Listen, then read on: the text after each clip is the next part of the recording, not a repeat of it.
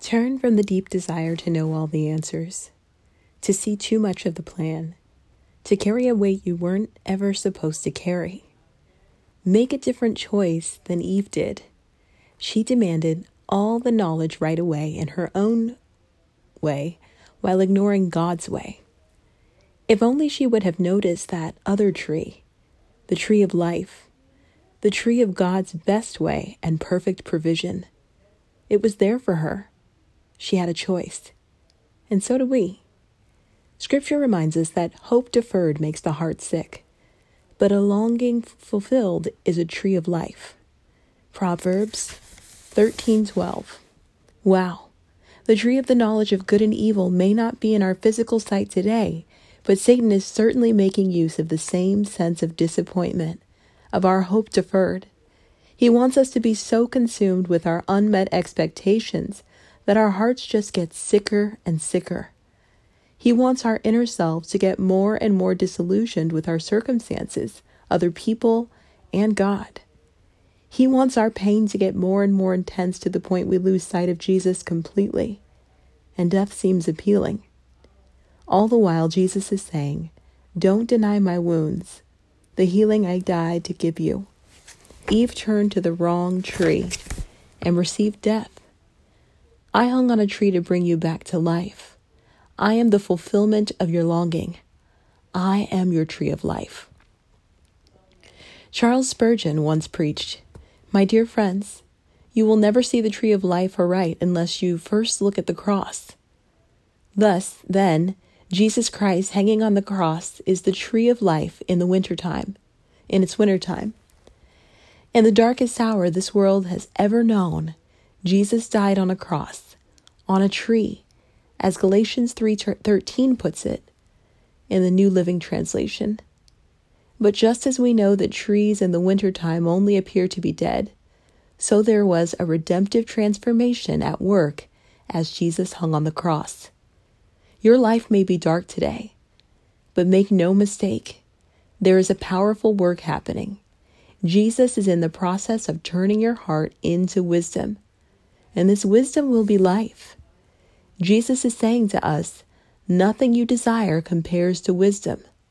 I will turn your pain to peace. I will turn your heartbreak into honor, and it will be worth it. So I walk away from the bananas display at the grocery store and apologize for, to the fruit dude. I don't need answers. I need Jesus. I need his wisdom to be the loudest voice in my life right now. I need His truth washing over my wounds right now.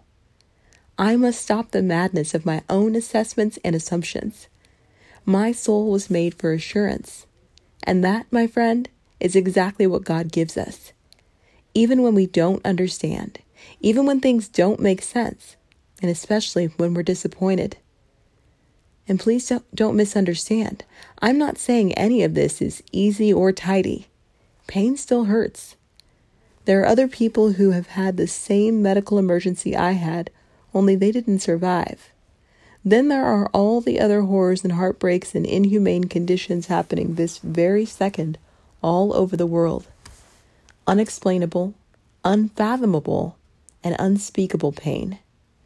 All I have to do is stand at the graveside of my sister who died way too young and in way too much pain to be reminded that none of this is easy or tidy. Some things won't be fixed on this side of eternity, they just have to be walked through. But when my brain begs me to doubt God, as it most certainly does, I find relief for my unbelief by laying down my human assessments and assumptions. I turn from the tree of knowledge and fix my gaze on the tree of life. I let my soul be cradled by God's divine assurance, His Son, who completely understands and who will walk me through every step of this if I keep my focus on Him. That's how I survived the 86,400 seconds called today. Going to the well. God loves me so much.